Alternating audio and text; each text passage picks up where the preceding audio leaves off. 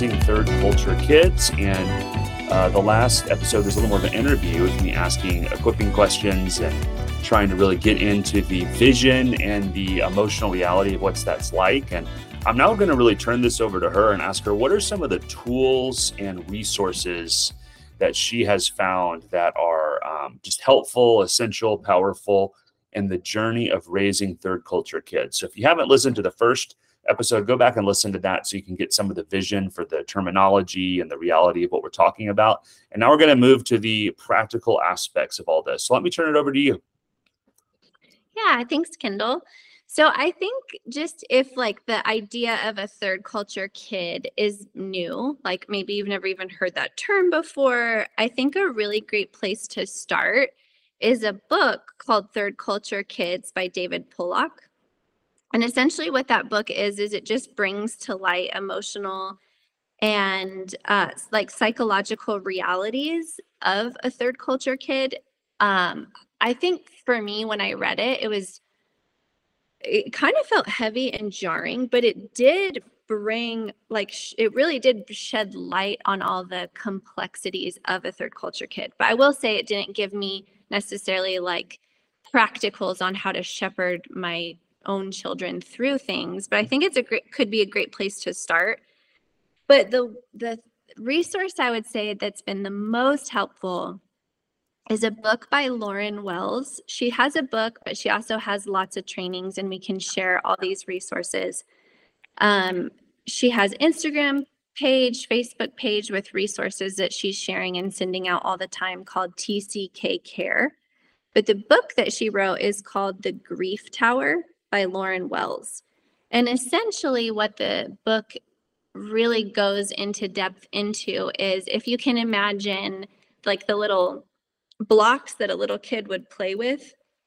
She talks about something called the grief tower and how, as we talked about in the first segment, is that like grief and loss as a third culture kid in the constant transitions, it's unavoidable. And, um, but we can help our children process through all the grief and grievances in really healthy ways and ways that create connection both as a community but also as families and um, so anyway if you can kind of imagine this grief tower getting built up she talks about how re- research has shown that third culture kids that just let this grief tower build up as they go off into adulthood and maybe around mid to late 20s they experience their first you know real difficult life of event away from their family. So maybe a relationship's broken or a car accident happens and then that grief tower that's just been built up just shatters and then they experience maybe a really deep depression or you know really intense me- mental health problems and so what she talks about is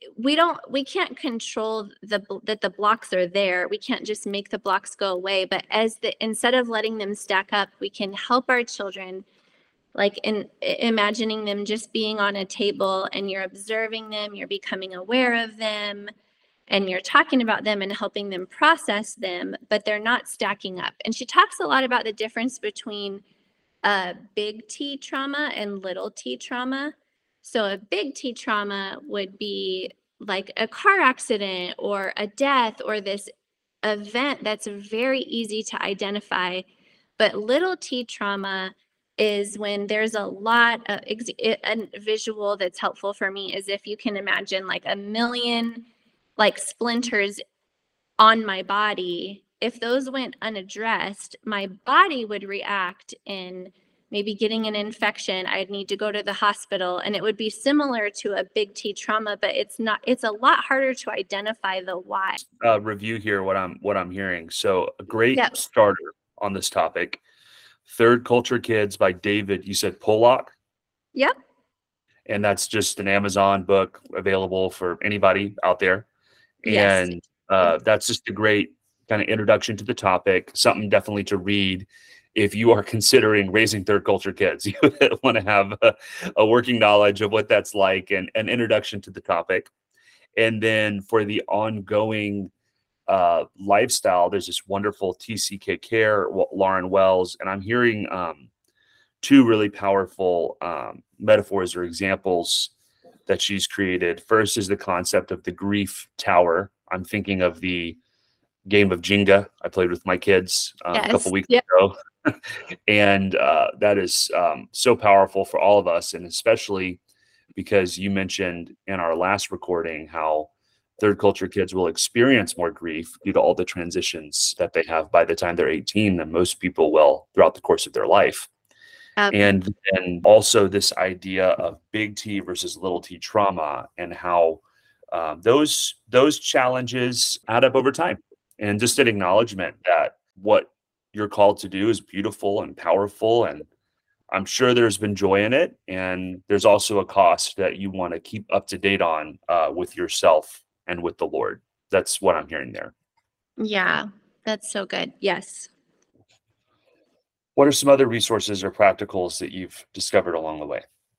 Yeah, I think another thing that comes to my mind that I've had to really lean into is in Proverbs 20, verse 5, it says, Good advice lies deep within, and a person with understanding will draw it out. And I think specifically for people who are in an unreached people group context. So I have to be so intentional when I'm in America or when I'm at global gatherings or when I'm on uh, Zoom or coaching calls with mentors of mine to really pull out from other people and resources outside of my context. Um, you know, just wisdom on parenting and advice in harder situations and and um, also with other you know workers in our region have been really helpful but like actually inviting other people to speak into my parenting because I think a lot of times in in the states like that kind of happens a little bit more organically.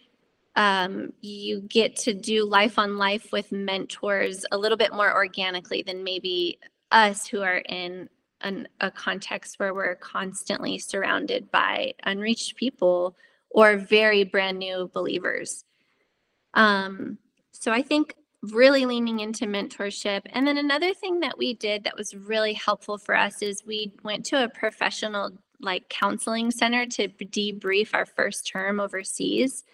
And so we got personal counseling, but then we also had our kids go through like a play therapist who really, really spoke into some things that we were doing that weren't benefiting our children in their uniqueness of being a TCK that we were sort of blinded to. And so basically, what I'm saying is inviting outside help in ways that you can have been so helpful for us to kind of look in and show us our blind spots. Yeah, that's yeah. amazing learning journey you've been on.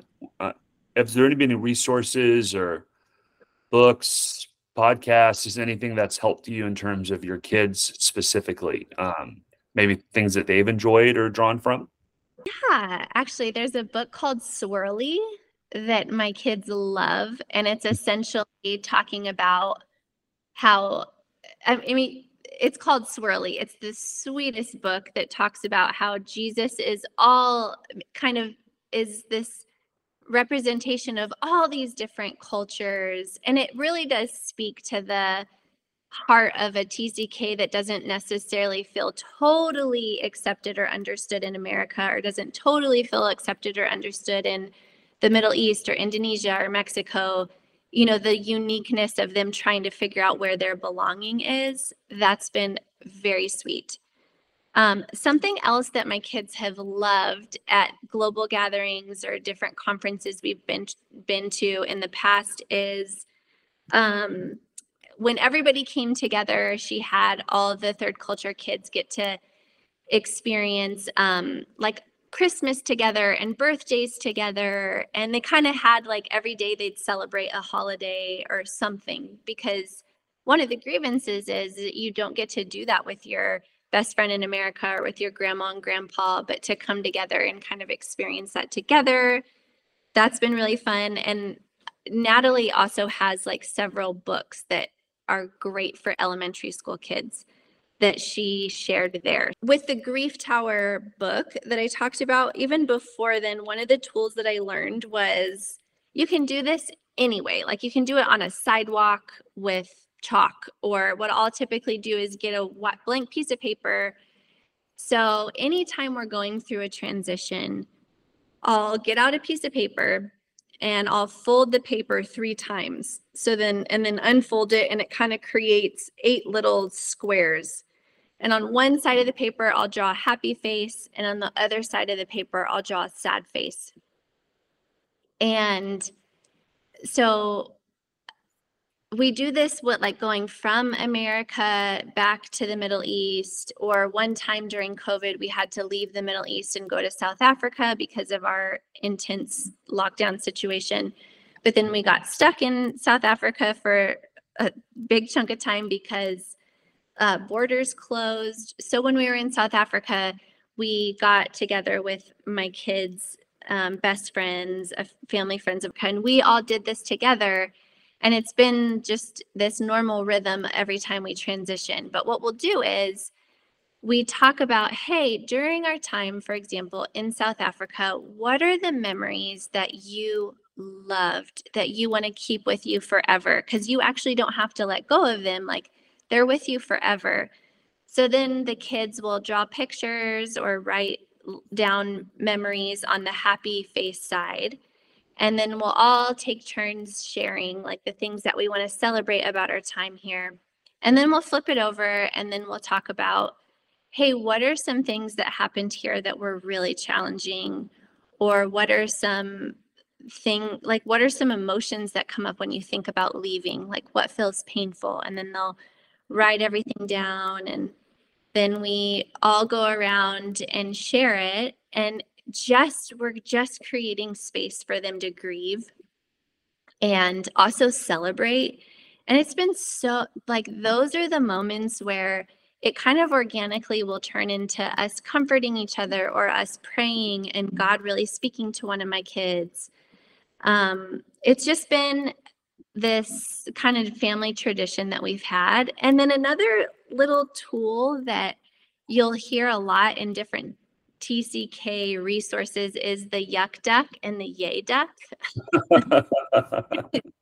and how a lot of times when you're in transition, there's this paradox like you feel all this excitement about so example the country that we live in one of the seven wonders in the world is there. So they're like oh i'm so excited. I get to see this and i get to learn a new language. And it's incredibly exciting. There's a lot of positive emotion and at the same time, and sometimes in the same moment, you also feel anger because you're having to say goodbye to your best friend and you're having to say goodbye to your grandparents, and you don't want to leave this house that you thought was forever or your favorite pet. And so, teaching your kids and us, honestly, um, that it's okay to feel these positive and negative emotions together and and it's okay that they exist at the same time or maybe one minute you feel this or the next minute you feel that.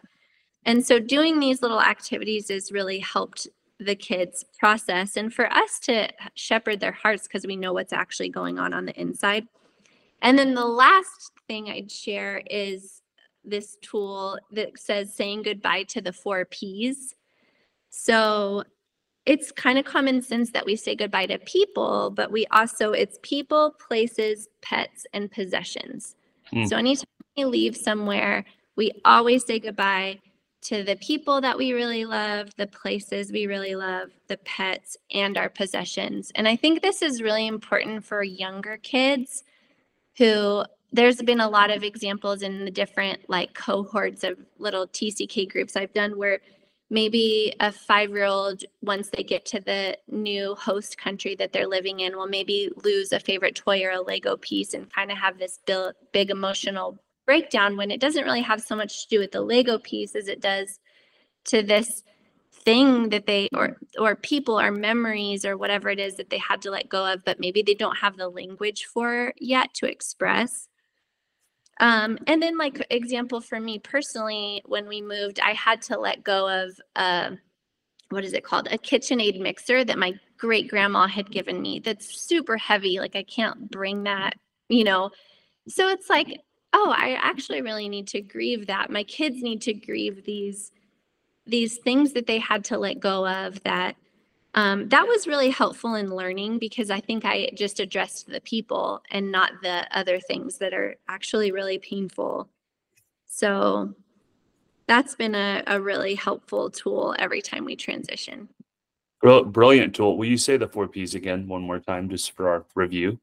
Yep. So it's saying goodbye to the four P's, and that's people, places, pets, and possessions.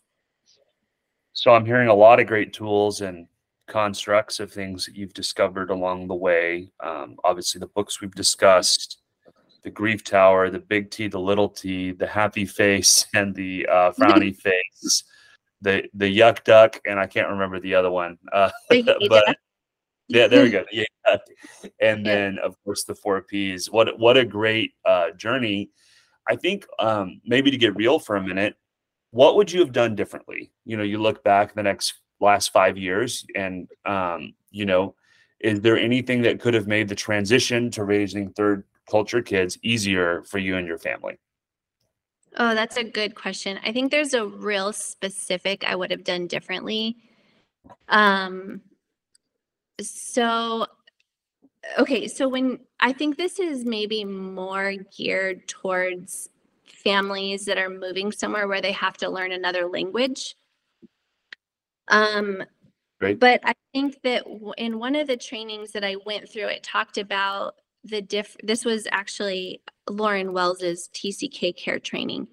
She talked about the difference between neglect and abuse and how neglect can be a form of abuse and it it can happen so subtly when kids are are living cross culturally and she kind of just brought to light something that was a complete blind spot to me about when your children so when you're getting a lot of advice from people who've gone before you and you're needing to learn another language and another culture which eric and i my husband and i the first three years of our time here were so intentional about saying no to everything like even ministry opportunities so that we could say yes to really learning the language and really learning the culture. And this was heavy advice from people who've lived cross culturally in our context and even in our country prior to us of hey this is so important. Make sure that you put your kids in an all arabic speaking school so that they can also learn the language and culture and then they can you know they're they're just more likely to thrive there and so what lauren wells was saying is a lot of adult tck's later on, some of the trauma that got brought up later on in their life were times when they were placed in a situation where they weren't able to ask for basic needs because they didn't know the language. Mm. And so if you're, you know, an American speaking English and all of a sudden you're in a daycare where it's all all Arabic, you can't ask for water. You can't ask, can I go to the bathroom? You can't and so I think a, a, caution to other parents is to make sure that there's at least one person in there who's sort of one on one with that child so that no matter what, they have the ability to ask for their basic needs or desires or hey i'm afraid i want my mom. So if you are putting your kids in that context then like well before teaching them how to say these basic phrases and also teaching them to understand the responses before you put them into that concept context because then it it is a form of neglect even though it's unintentional um, so i put my youngest in a school where she did have the ability and access to an english speaker whenever she needed it. Great so that was a- on the on the language learning that is um, a threshold that you know a lot of people never have to cross and it's uh yeah. that's been a big a big learning experience for you. Let's close with this. So you guys um, maybe come back to all people's church san diego uh, for a season or you know someone runs into you maybe on a short-term trip or on uh, at a conference somewhere what are some helpful questions what are some easy ways for people to connect with your kids that will make them feel a sense of belonging and love Mm, That's such a good question.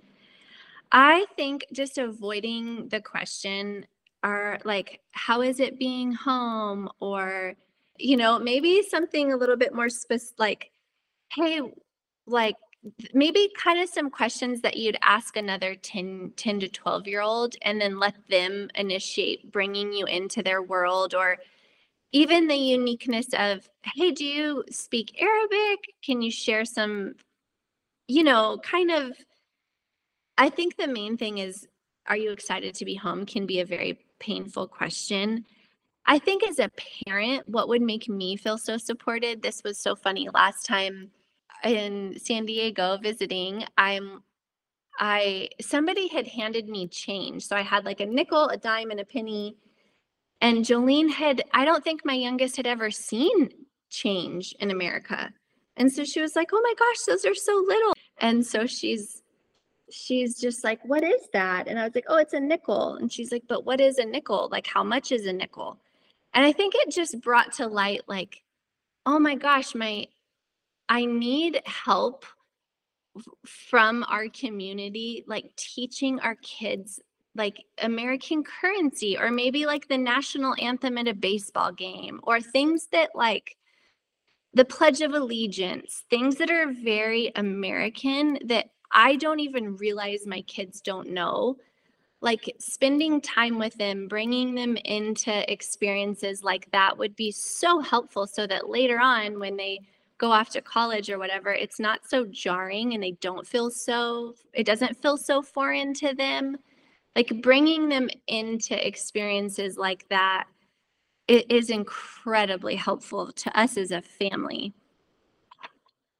Does that make sense? Yeah, and I'm the the thing I'm hearing is this intentionality, you know, for example, for for my family, you know, obviously we're in ministry, but we live in America, in California. So I'm always having to be intentional to expose my kids to other cultures. and, right. you know, uh, in the same way, there might be some things in American culture that you want to be intentional to expose your kids to. I imagine it would also be a blessing if someone checked with you first, you know, before just giving them the whole, uh, yes. uh, you know, born in the USA, uh, Fourth of July tattoo. But I, I, I, I totally think that's a really helpful tip. And also not calling to attention maybe um, the big differences in lifestyle that your kids have. That's also what I'm what I'm hearing. And um, connecting with them as people that have hopes and dreams and hobbies and aspirations and uh, whether it be basketball or dance or a show or you know just something they're into. So yeah, I uh, think that like brings me to one one other thing is in the training which we don't have time to go into this today but she talks a lot about identity anchors and i know in APC when we use the word identity we're typically talking about our identity in christ but what she talks about being so important are just like unique identities so for example my son preston it doesn't matter if he's in greece syria lebanon America, like he's going to love basketball. You know, like it doesn't matter where we are in the world. So what you're saying, I think like kind of finding that like the individual child, whether it's our kids or other families that are visiting, like what are the things that you can draw out of that child that maybe it's a sport or a hobby, yo-yoing or art or unique things about them that can translate no matter where they live and kind of getting to know that side of them and drawing it out i think is incredibly helpful. That's great. Well this has been very educational for me and um, you're obviously living this and also some great research as well. So just to everyone listening we will be compiling some of these resources and sending them out and